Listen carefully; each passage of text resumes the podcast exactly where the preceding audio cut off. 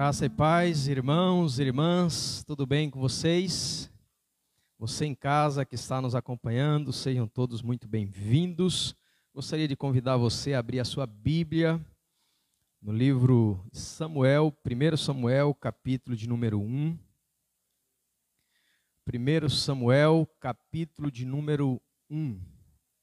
Nós faremos a início a leitura do versículo 6 apenas. 1 Samuel capítulo 1, versículo 6, a minha tradução está na Nova Bíblia Viva Português. 1 Samuel capítulo 1, versículo 6. Você em casa, procure aí também, não é?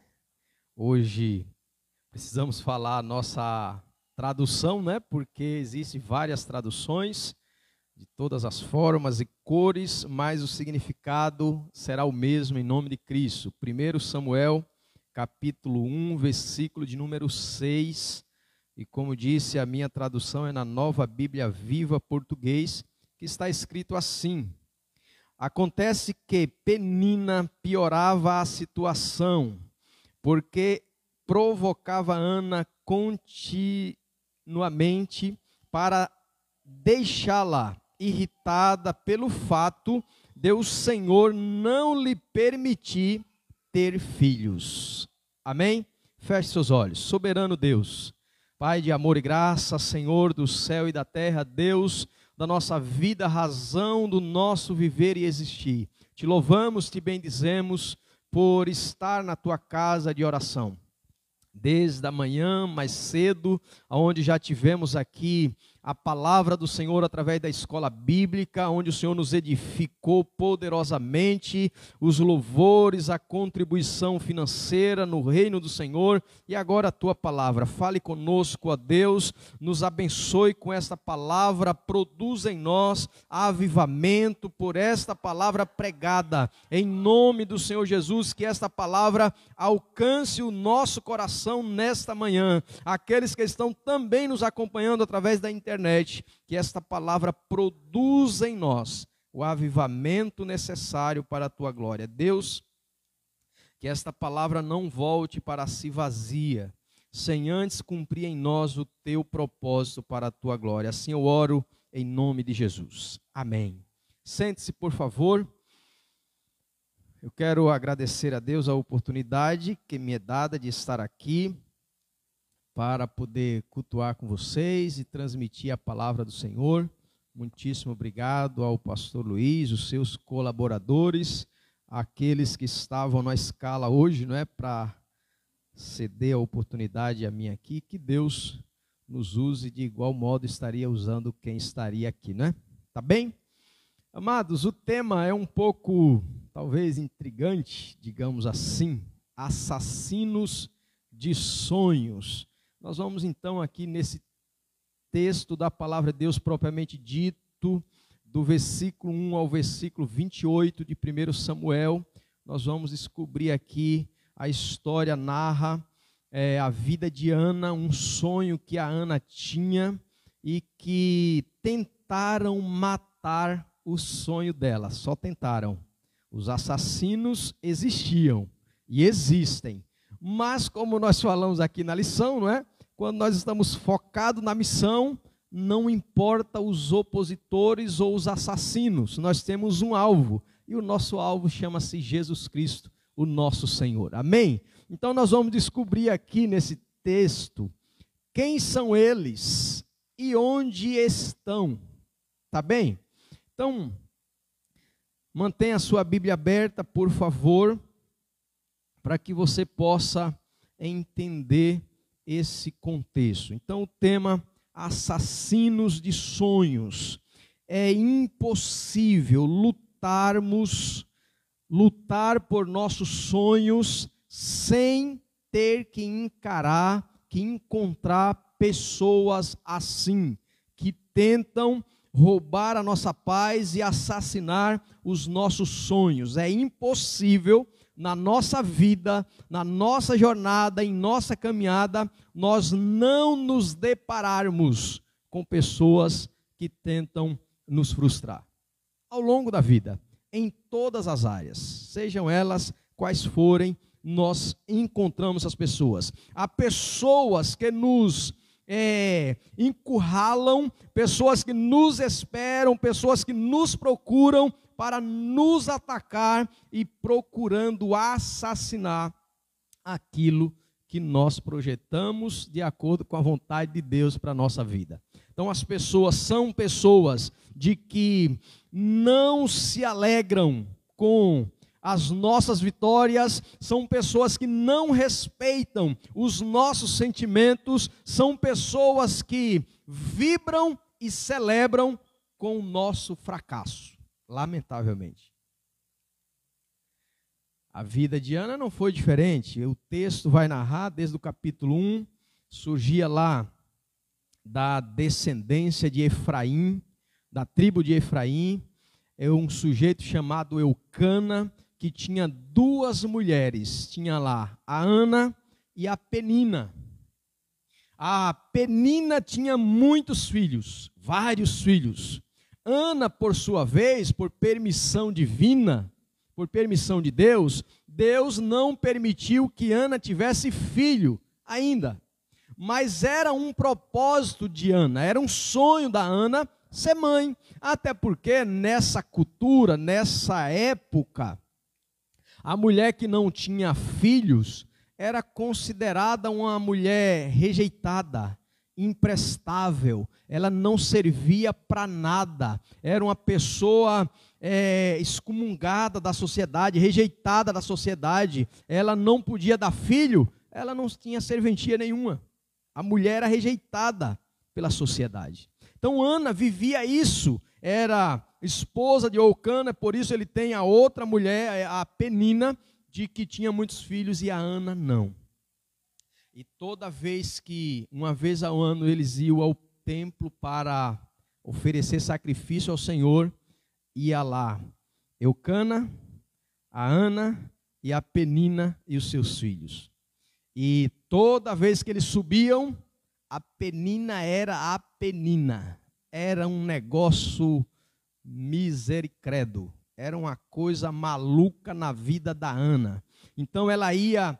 Você já viu uma mulher querendo irritar a outra? Hum, é um negócio maluco, né?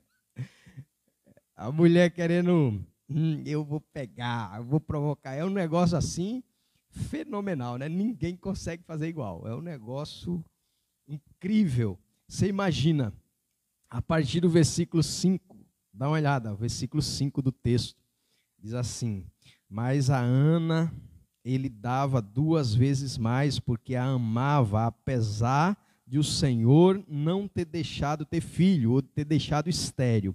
Então, Eucana, ele amava a Ana, ele dava porção na hora do sacrifício maior a Ana, porque ele a amava. E aí o que acontece? O que, que a Penina fazia? Acontece que a Penina piorava a situação, porque a provocava continuamente para deixá-la irritada pelo fato do Senhor não permitir ter filhos. Então, a Penina ia atormentando a vida da Ana. Você já imaginou o que ela fazia? Olha, você é seca, você não pode dar filho, olha, você não presta, você é imprestável. Cara, é crucial isso, é ou não é? Fala sério. E ela ia lá esbanjando, colocando seus filhos, mostrando: olha, eu tenho filho, olha, você pode ser mais amada do marido, mas você não pode dar o que ele quer, que é filhos, eu posso. Você já imaginou o tormento? E o texto vai dizer que ela piorava a situação. Com isso, Ana estava com a alma abatida, porque ela queria, e na, na época também, o sonho de toda mulher era dar luz o filho, era ser mãe. E ela tinha a Penina atormentando a vida dela o tempo todo.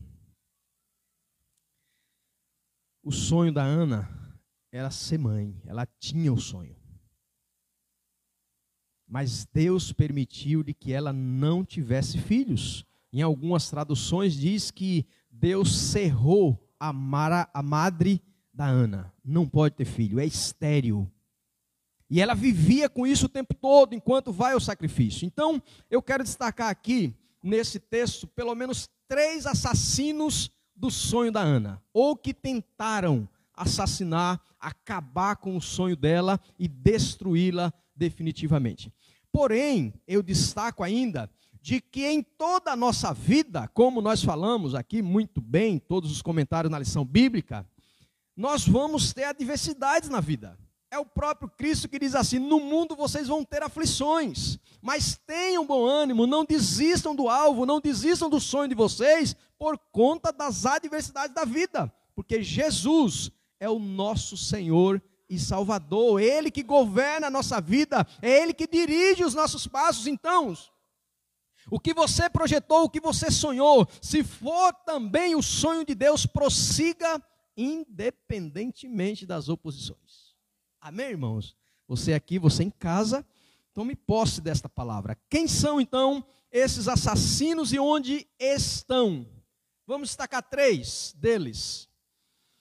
Versículos 6 e 7, nós encontramos então o primeiro assassino dos sonhos da Ana, que é a Penina. Então nós descobrimos aí quem é o primeiro assassino. A Penina é o primeiro assassino. E onde ela estava? Dentro de casa. Estava em meio da família. Os assassinos de sonho, aqueles que tentam nos frustrar, eles podem estar debaixo do mesmo teto. Muitas vezes dividem a cama conosco. Olha que coisa. Muitas vezes divide, divide a cama conosco, muitas vezes está à roda da mesa com a gente e está lá atormentando a nossa vida, tentando matar o nosso sonho. Abre-se um parênteses, tome cuidado para quem você conta os seus sonhos. Tem alguém que, quando ouve o seu sonho, é tudo que ele queria para armar laços para destruir os teus projetos. Cuidado para quem você conta os sonhos. Conte para aquele que realmente está disposto a te ajudar a querer ver você crescer na vida para a glória de Deus. Aquele que tem sentimentos, aquele que sente a tua dor, aquele que vibra com as tuas vitórias, aqueles que choram com as tuas derrotas, aqueles que choram com a tua dor. Aí você conta, porque esse vai ser um aliado para te ajudar. Mas tome cuidado, filtre bem para quem. Então, a Penina, ela tinha vários filhos, enquanto Ana não tinha. Embora pelo marido era muito amado, como diz o versículo 1 e 2, ela era muito amada pelo marido, mas não tinha o que ela desejava, que era ser mãe. E por conta disso, a Penina ia atormentando a vida dela o tempo todo. Penina, por sua vez, ela tinha o ventre fértil. Penina tinha o ventre fértil, mas o coração dela era seco. Tem muita gente assim. A maldade sai pelos poros. Sabe? é, é, é, faz questão de aparecer a malignidade, pessoas que se tornam agentes de Satanás nos últimos dias, presencialmente, fisicamente, para destruir os nossos sonhos. Então a penina era uma dessas. O, o, o ventre da penina era um jardim. Só que o que florescia do ventre da penina eram os espinheiros do ódio, da inveja e da malignidade para destruir a vida da Ana e os sonhos dela. Então era uma rival terrível. Com isso, as atitudes da Ana provocavam a Penina ainda mais, porque Ana era uma mulher piedosa. Ana não desistia do seu propósito, Ana não deixava de adorar, Ana não entrava na briga dela. Ana sabia o que queria, Ana não desistia do seu propósito por conta da perseguição, e é o que eu e você precisamos fazer hoje. Se você tem um propósito, tem um sonho, aparece sim adversidades, mas prossiga no seu propósito. Não abandone. Deus não erra, Ele é simplesmente perfeito, Senhor no céu e na terra e Deus da nossa vida. Ele reina sobre tudo e sobre todos. Prossiga, no seu propósito, buscando a ajuda de Deus, não faça, não reaja como as pessoas fazem com você, seja diferente. Eu costumo dizer sempre: se você age comigo com maldade e eu revido a maldade, eu não tenho diferença de você, eu sou tão mal quanto. E eu tenho um sonho, e o meu sonho está no altar do Senhor. Nada vai impedir. É Ele que vai dar a última palavra, se eu vou conseguir conquistar esse sonho ou não. Os, os que tentam frustrar não conseguirão. Então, a Ana, ela provocava a Penina ao contrário. Penina atormentava a vida da Ana, só que a Ana irritava a Penina com atitude piedosa. Firme no seu propósito. Penina ficava irritada. Poxa vida, ela tá lá, é seca, não tem filho, eu tenho e ela continua no seu alvo, no seu propósito, ela continua no seu, no seu objetivo, e com isso irritava a Penina. Ao invés da Penina imitar a Ana na sua piedade, ela fazia era espalhar ódio, intriga e tentar destruir a vida da Ana.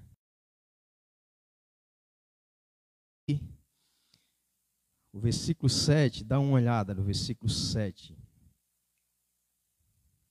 todos os anos era a mesma coisa. Penina acuava, açoitava, perseguia a vida da Ana e a provocava quando eles iam a Siló, a casa de Deus. Por isso Ana chorava muito e não tinha vontade nem para comer perseguição era tanta da penina, de que todo ano se repetia a mesma coisa.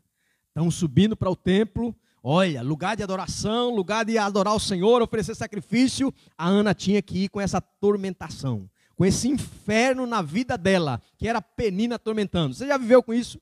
Você já viu isso? Você quer buscar o alvo, você quer fazer a coisa certa, você quer caminhar com Cristo, você quer fazer a coisa direito e tem alguém lá buzinando na tua cabeça, tem alguém lá do teu lado te infernizando, tem alguém lá fazendo com que você caia, com que você desista do teu propósito, com que você abra mão dos valores eternos e foque na vida material.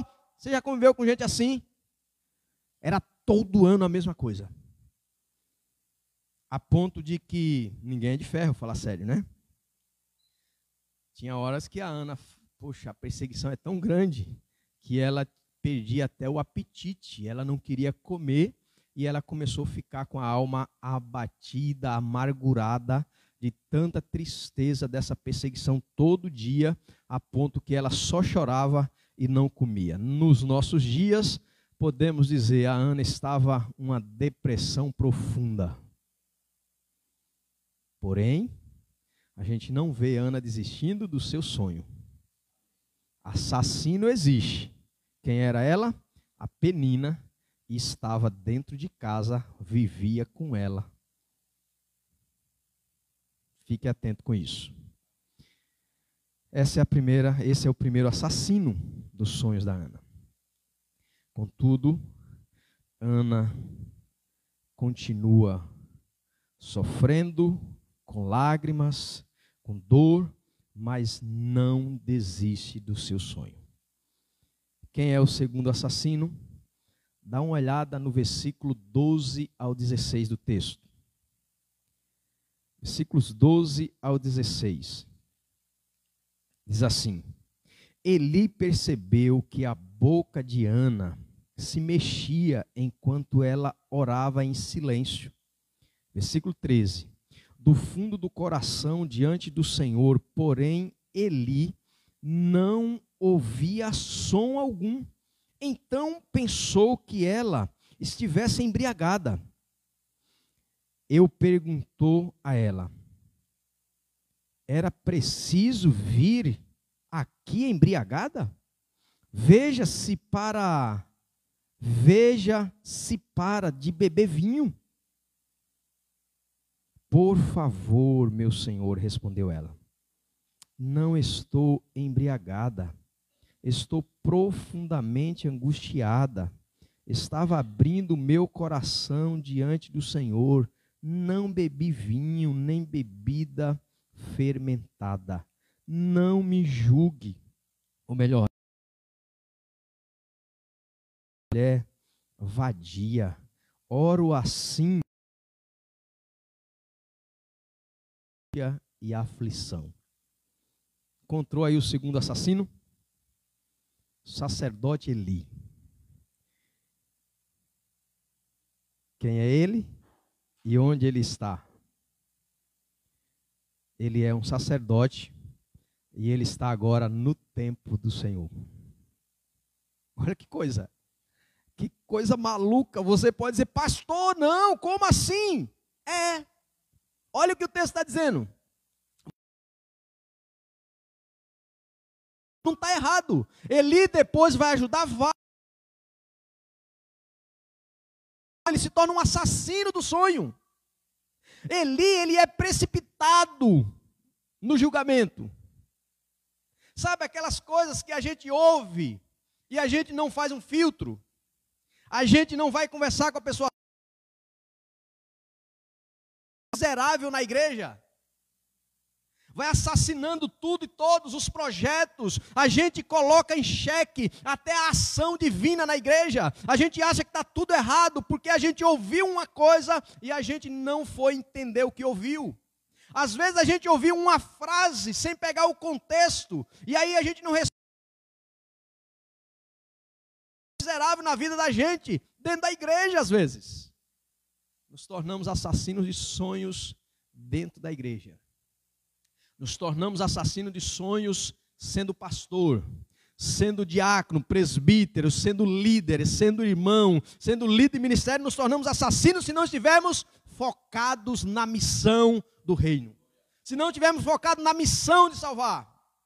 A Ana estava orando na casa de Deus, derramando a sua alma diante do Senhor. O sacerdote deveria estar junto com ela. Ele deveria estar intercedendo com ela. Não de bituca, como diz o nosso dito, né, dos dias atuais. Não observando. E quantas vezes acontece, né? Às vezes o pastor está aqui orando, o irmão está orando, e a gente está lá. O pastor está orando por quê mesmo, hein? Aquele irmão está lá pedindo? Será que o irmão, qual o problema que o irmão está? Cara, isso é coisa de assassinos e sonhos. De pessoas e que não está afim de querer ver a vitória do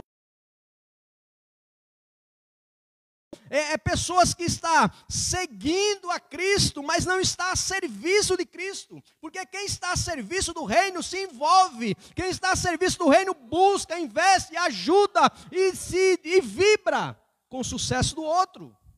A sua hora vai chegar no tempo de Deus. Vibre com a vitória do seu irmão.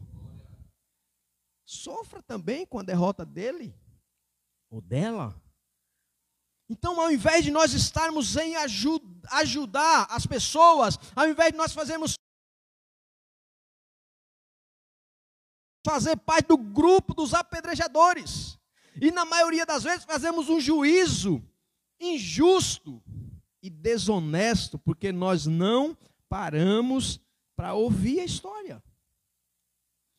Se Eli, o sacerdote Eli, tivesse intercedendo por Ana, Ana estava no templo, não era?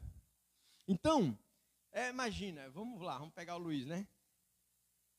Chega aqui um irmão, uma irmã, e vai orar, vem aqui no altar, se coloca aqui de joelho, se joga.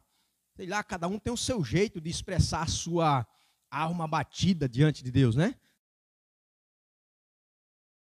Dá, senta, coloca o rosto no pó, enfim, cada um tem o seu jeito. Aí está lá o Luiz. Hum, foi expulso de casa, né? Para chegar tão cedo na igreja e está lá prostrado. Brigou com o marido, pegando o caso da mulher, né? Brigou com o marido, o marido expulsou de casa. Olha que coisa. Ou está em pecado, olha, a consciência bateu. Olha lá.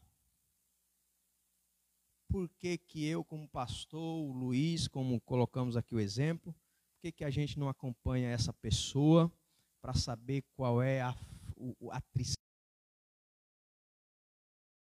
Sabe o que está acontecendo com ela? Quando a gente está à distância, a gente sempre faz julgamento errado. Quando a gente não engaja, quando a gente não está engajado, quando nós não estamos na visão, quando não estamos na missão, quando não estamos no mesmo propósito, sempre fazemos julgamento errado das pessoas. Qual que é a ideia então? Engaje-se uns com os outros. Esteja junto. Vamos pegar um, um exemplo. Vai ter um evento regional. Eu escolhi não ir, porque eu estou fora da visão. Aí eu começo, eu fico de fora, e eu começo agora a achar as falhas que eu não vi. Eu não fui. Como que eu vou achar falha naquele evento? Mas aí eu começo a arrumar adeptos de que também não gosta daquele determinado evento e até mesmo de quem estava na organização. Então eu vou agora arrumar uma brecha. Eu consigo adeptos e eu vou ficar procurando destruir todo o projeto. Ah, aquele evento lá nada a ver. Ah, eu fazia diferente, faria diferente, mas nunca se propôs a fazer porque não está a serviço do reino. Apenas segue a Cristo como um para acusar aqueles que servem a Cristo. Se nós estivermos, se nós participarmos, nós vamos ver exatamente o que acontece e vamos nos colocar à disposição, ainda que vejamos acontecer algo de que, na minha visão, precisaria melhorar. Opa, aí eu colocaria: olha, se precisar, conte comigo para a gente otimizar isso que vocês estão fazendo. Eu estou envolvido na missão, mas não me coloco como assassino. Então, o sacerdote Eli, ao invés dele estar ao lado da Ana, orando por ela e com ela, ele estava olhando de longe. Eli acusou Ana de estar embriagada na casa de Deus. Se ele estivesse do lado dela, acompanhando ela, ele ouviria a história dela e ele saberia que ela estava ali era derramando a sua alma diante do Senhor. Ela estava ali buscando refúgio, ela estava ali se derramando. Olha, eu vejo o, o, o versículo 15. O versículo 15 e 16, como ela, ela, você imagina, o problema dela passa a ser ainda maior, né? Ela está orando, tentando agora aliviar a sua dor, a sua alma. E aí, olha o que ela diz quando o sacerdote diz: Poxa vida, para de beber vinho. Porque ela já vinha em uma sequência com a, aquela tristeza na alma, angustiada, com os problemas da vida, seja de não ter filhos, mas seja hoje um problema na família, isso angustia a nossa alma, e ao invés das pessoas nos ajudarem, elas atrapalham, elas nos julgam diferente, elas não chegam com a gente. Eu costumo dizer sempre isso, e vou sempre usar essa frase: se você não pode me ajudar, me ajude não me atrapalhando. Já me ajuda muito. Você não conhece a minha vida? Você só me vê sorrindo, você não conhece a minha história. Então, se você não quer se envolver, se você não quer me ajudar, não não me atrapalhe, porque eu tenho um sonho e eu vou em busca dele, em nome de Jesus. Então, o sacerdote ali, olha o que a Ana diz quando ele faz esse julgamento precipitado. Ele diz que ela está bêbada na casa do Senhor. Olha que coisa horrível, olha que acusação séria. Aí ela diz: Por favor, meu Senhor, Respondeu ela: Eu não estou embriagada. Olha o que ela diz. Eu fico vendo aqui, imagina a Ana, a tristeza da alma. O líder dela, para o sacerdote do templo, que deveria estar ajudando ela. Ela diz assim: Meu senhor, não me julgue. Eu não estou embriagada. Olha o que ela diz: Eu estou profundamente angustiada. Eu estava, aqui abrindo meu coração diante do Senhor. Eu não bebi vinho nem bebida fermentada. Preste atenção nas coisas. Preste atenção nas pessoas. Se engaje com as pessoas. Procure saber, mas não procure saber para acusar. Nós não somos juízes. Nós precisamos fazer parte do grupo de ajudadores. Ajudar aqueles que precisam conversar, emprestar o ouvido, o ombro, procurar saber da história. E olha que angústia na vida dela. Não, meu Senhor, eu estou abrindo meu coração diante do Senhor. Eu não bebi vinho nem bebida fermentada. Às vezes, a gente ora em silêncio, né? Só percebe os lábios. Aí agora a gente quer. Você já viu? A, a gente está lá pensando assim. O Marinho está pensando, hein? Obviamente você não vai conseguir entrar aqui e aqui saber o que eu estou pensando. Eu não verbalizei, mas aí tem gente que é tão cruel que quer decifrar o que eu estava pensando. E aí, meu irmão, a chance disso dar errado é de mil por cento. Claro que vai dar errado, você não vai acertar o que eu estou pensando. Nem o diabo, que é um ser espiritual, consegue. Graças a Deus. Só Deus consegue. O salmista, no Salmo 139, ele diz que antes que a palavra chegasse à língua, ele já sabe toda. só ele. Então, se só Deus consegue decifrar o que eu estou pensando, por que, que eu vou tentar decifrar alguma coisa se eu não tive clareza disso, se eu não ouvi som?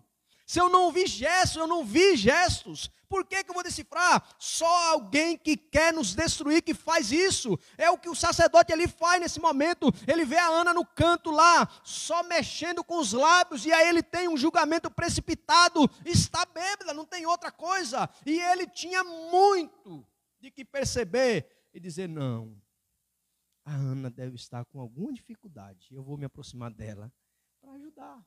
E olha o que ela diz no versículo 16: Não julgue a sua serva como mulher vadia. Você imagina uma mulher estéril e agora bêbada. Acabou com a coitada da mulher. Já não prestava por não poder dar luz a filho, por não poder ter filho. Agora bêbada, Hoje é outra live, né? Hoje a mulherada bebe, enfim, tal. Não é o nosso caso, amém, irmãs e irmãos? Graças a Deus, né? Mas na, naquela época era cruel. Então o sacerdote Eli, o sacerdote Eli. Então hoje, às vezes, nós, pastores, nós, liderança, nós, irmãos, membros do corpo de Cristo, nós fazemos julgamento precipitado e tentamos matar as pessoas quantas pessoas o Espírito Santo trouxe para a igreja e nós, com a malignidade, como assassino de sonho, colocamos essa pessoa para fora da igreja. É lógico que Cristo é que nos salva, mas Jesus chamou 12 pessoas e trouxe essas pessoas, ensinou essas pessoas para espalharem a boa notícia pelo mundo todo. E o Evangelho chegou até você e eu, estamos aqui por graça e misericórdia dele, e nós precisamos espalhar o Evangelho para todo mundo. Para todos ainda há esperança, louvado seja Deus. Ajudemos as pessoas, não façamos julgamentos precipitados. E aí ela diz: Eu oro assim, Senhor, meu Senhor. É por sofrer grande angústia de aflição. Ela não tinha força nem de verbalizar. Ela não tinha força de soltar o som da sua voz. A alma estava tão angustiada que ela não conseguia soltar o som da sua voz. Mas o coração estava se derramando diante do Senhor do céu e da terra. Deus ouve. E Deus ouve o nosso pedido de oração. Então, não faça julgamento precipitado. Procure saber, procure conhecer as pessoas, procure se aproximar das pessoas para que você não seja um assassino de sonhos. Então, o segundo assassino era crente, era um grande líder, era um sacerdote, e onde ele estava? Estava no templo do Senhor. Sem contar que esses assassinos, eles beiram a psicopatia. São psicopatas, né? Assassinos de sonhos. Para a gente finalizar, terceiro assassino, quem era ele? Vamos ver, volta lá no versículo 8. Você vai dizer, não, pastor, não tem nada a ver isso. Versículo 8, volta lá.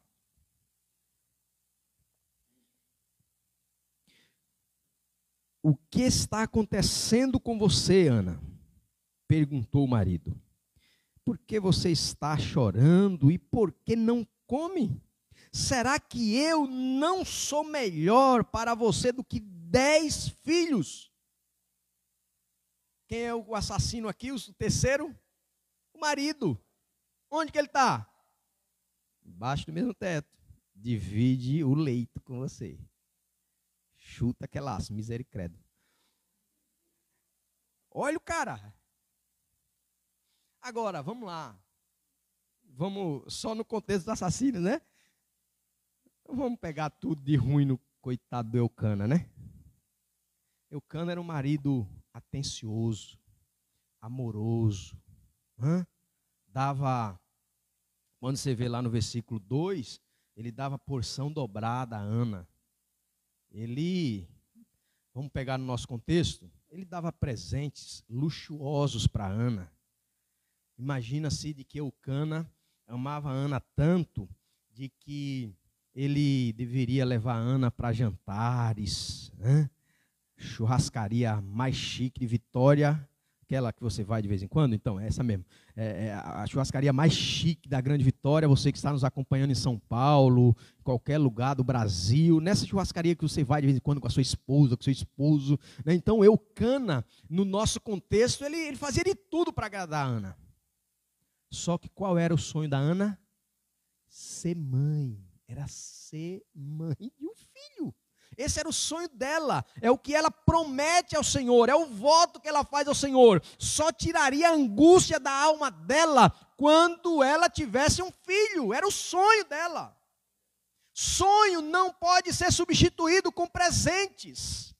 Sonho não se substitui com coisas. Sonho é sonho. Qual é o seu? Talvez o seu sonho aqui hoje é de conseguir a casa própria, talvez o seu sonho aqui é de conseguir o emprego tão esperado da formação que você se formou academicamente, na área que você se formou, talvez o seu sonho é de você ter o seu casamento restaurado, talvez o seu sonho aqui hoje, você em casa, você aqui, é de você ter o teu filho de volta, você, aquele que você perdeu para as drogas por enquanto, mas o seu sonho é de que ele volte para casa, talvez é você ver a sua filha harmoniosamente em casa. Não sei qual é o seu sonho. Talvez o seu sonho é você se tornar um grande investidor no reino do Senhor. Talvez o teu sonho é você se tornar um grande pregador, uma grande pregadora. Talvez o teu sonho aqui é você alcançar a vida eterna. As adversidades da vida, ela tentam nos parar desses sonhos. Qual é o seu? Não desista dele ele não pode ser substituído. Então Eucana, ele, ele chega para Ana e ele diz: Ana, peraí, tá difícil. Esqueça do sonho de ser mãe. Não vai dar, relaxa. Se conforme. E aí ele diz assim: Não, eu sou melhor para você do que dez filhos. Claro que não é. Claro que não é. O sonho dela é ser mãe. Isso é insubstituível. E quantas vezes a gente tenta substituir a excelência da vida com coisas. Quantas vezes o marido está lá precisando de uma palavra amiga da esposa, hoje eu estou invertendo, tá? Marido. Quantas vezes o marido está lá esperando uma palavra de conforto da esposa e não vem? E às vezes a esposa dá um beijinho e acha que resolveu o problema dele. Não, ele está com a alma angustiada. Sabia que homem tem angústia na alma também? Sabia não? Tem, é o sujeito é carne osso, tem sentimentos, sabia não? O homem tem sentimentos. E às vezes a gente age, a gente fala que o homem só age pela razão, né? Às vezes as mulheres também retribuem assim. Elas acham que nós não temos sentimentos, aí ela age na razão. Ô, oh, meu amor, fica tranquilo, dá um beijinho e acabou, resolveu o problema. Não, o cara tem um sonho e ele está angustiado porque não está vendo acontecer. Ele precisaria ao menos de que a esposa sentasse e ouvisse, dialogasse, aí ficaria com a alma tranquila. Ele não precisa de ele estar num canto lá, falando só com os lábios, E a mulher no canto, sem vergonha, deve estar tramando ali contra mim. Não sabe o que o cara está pensando, o cara está angustiado. Por isso que quando eu quero desabafar com Deus, eu tranco meu quarto, não deixo ninguém me ver. E nessa hora é bom cumprir a ordem de Jesus, né?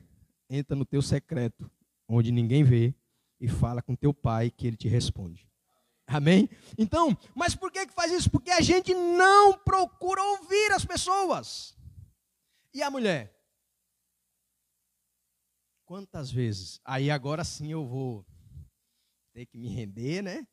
Ter que me render. Eu só tentei dar uma aliviada aqui para o homem, mas. E a mulher? A mulher realmente, Deus fez com essa questão sentimental um pouco mais aflorada.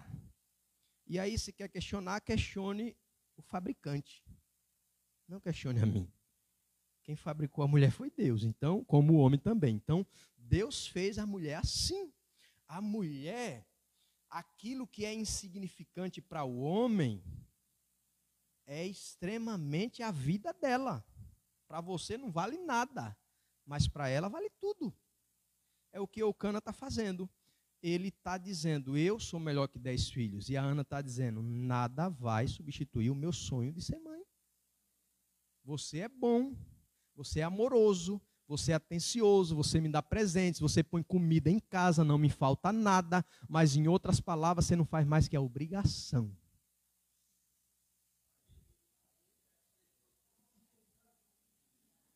Conta uma nova, né? Sabe por quê? Às vezes nós homens, a gente diz assim, ó, falta nada em casa. Dou comida, dou roupa e atenção. Às vezes a mulher está lá, as roupas mais luxuosas do estado, do país, do mundo, mas é carente de um ouvido para ouvi-la.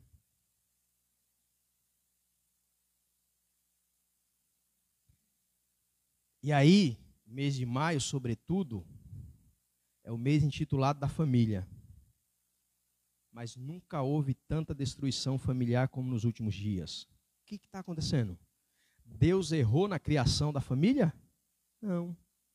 Nós estamos errando na valorização do propósito da missão familiar. Aí você quer ver assassino dentro de casa. Eu, eu, quanto mais filho, mais esperto você tem que ficar, tá? Tenho três. Então, a mulher, vamos fechar aqui da mulher para eu entrar nos filhos. E eu já vou terminar a, a mulher, quantas vezes, e eu não preciso fechar aqui, ter medo de falar essa frase, quantas vezes a igreja organiza um encontro de casais para ajudar as famílias, os casais? Pouco, né? Precisamos fazer mais, né? Tem até um para o dia 11 agora, não sei se já chegou aqui o anúncio, né? Invista na família. Invista do casamento, porque é um momento para a mulher importante. O marido ele vai falar: Poxa vida, 200 reais para ir no jantar, isso eu compro a, a, carne da semana.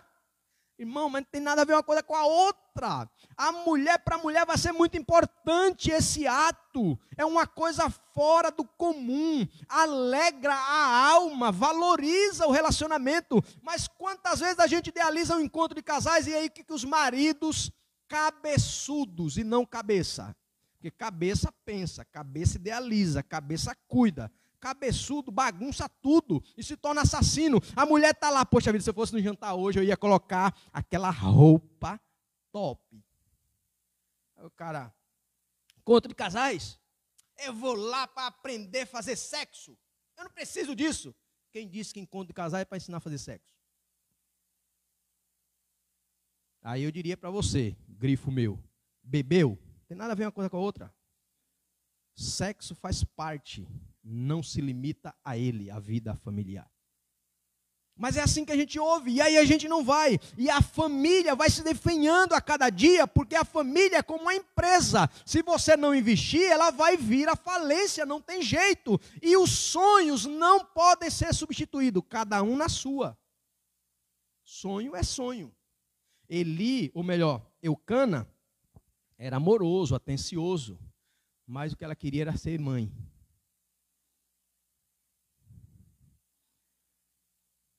Aí a gente fala, nossa, eu trabalho duro. É, mas ganha muito dinheiro, mas não consegue ver a família estruturada. Sucesso, grave isso, sucesso nenhum do mundo, material, acadêmico, substitui a harmonia de uma família abençoada. Jesus diz assim: que adianta ganhar o mundo todo e perder a sua alma? Vamos colocar para a família esse texto? Que adianta ganhar o mundo todo, ter sucesso em todas as áreas da vida e ser um fracasso na família, como pai, como marido, como mulher, como filho? Preste atenção nos sonhos. Às vezes o sonho da sua esposa, do seu marido, é muito mais barato do que você imaginaria. É só parar para ouvir, você vai ver que é muito barato. Hã? E aí nos filhos? Os filhos, quantas vezes vem o seu filho? Você já percebeu o seu filho quando está descobrindo as coisas? Ele faz lá um desenho lá que não parece nada com nada. Hã? Já viu?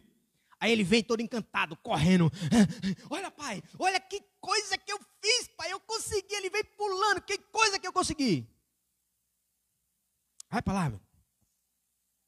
Nada a ver. Aí ele murcha, ele vai. Você acabou de assassinar o seu filho. Ele está descobrindo as coisas. O que, que a gente deve fazer? Que não somos assassinos de sonhos. Poxa, filhão, que bonito, hein? Olha que bacana! Para você não vale nada. É assim mesmo. Ele está descobrindo agora.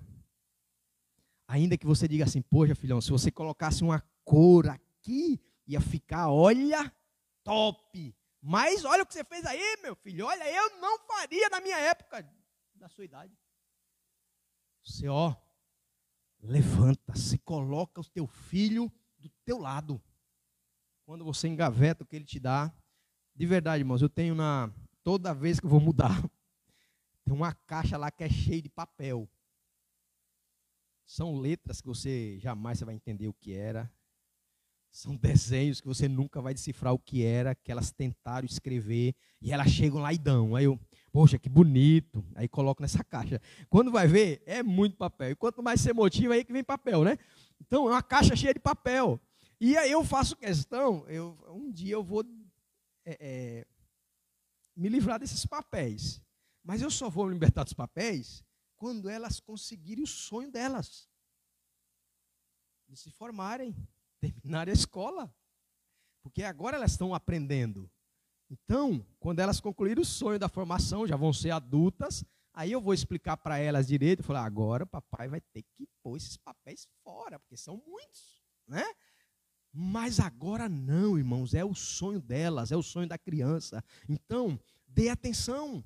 Você dá carinho, dá afeto, você dá comida, agora dê tempo de qualidade para os seus filhos. E isso é insubstituível. Presente não substitui a atenção do pai. Presente não substitui a atenção do marido. Presente não substitui sonhos. Pense nisso. E valorize a família. E viva para a glória de Deus e não se torne um assassino. Então o que, que acontece? Os, é, é, Eucana, ele dizia: Poxa, Ana, eu te amo, eu te dou carinho. Eu sou melhor que dez filhos. Não, não é melhor. Eu quero teu filho. Não desista dos teus sonhos por alguém que tentam substituí-los o Deus que você colocou, ele vai conceder para a glória do nome dele. Você vai ver na sequência do texto, até o versículo 28, Deus concede a Ana o seu tão esperado sonho de ser mãe, e ela é mãe de Samuel, e ela faz um propósito com Deus: Senhor, o dia que o Senhor me der um filho varão, eu oferecerei ao Senhor, e sobre ele não passará navalha, e ele servirá ao Senhor para todos sempre. Quando você sonha e coloca diante de Deus e não fica nos obstáculos da vida com os que tentam assassinar os teus sonhos, o que acontece? Ele vai acontecer, porque os sonhos de Deus são maiores do que os meus e os seus. Amém? Fique de pé em nome de Cristo. Que Deus te abençoe, que você seja um ajudador, seja sensível à dor do outro, respeite os sonhos do outro. Sonho não pode ser substituído.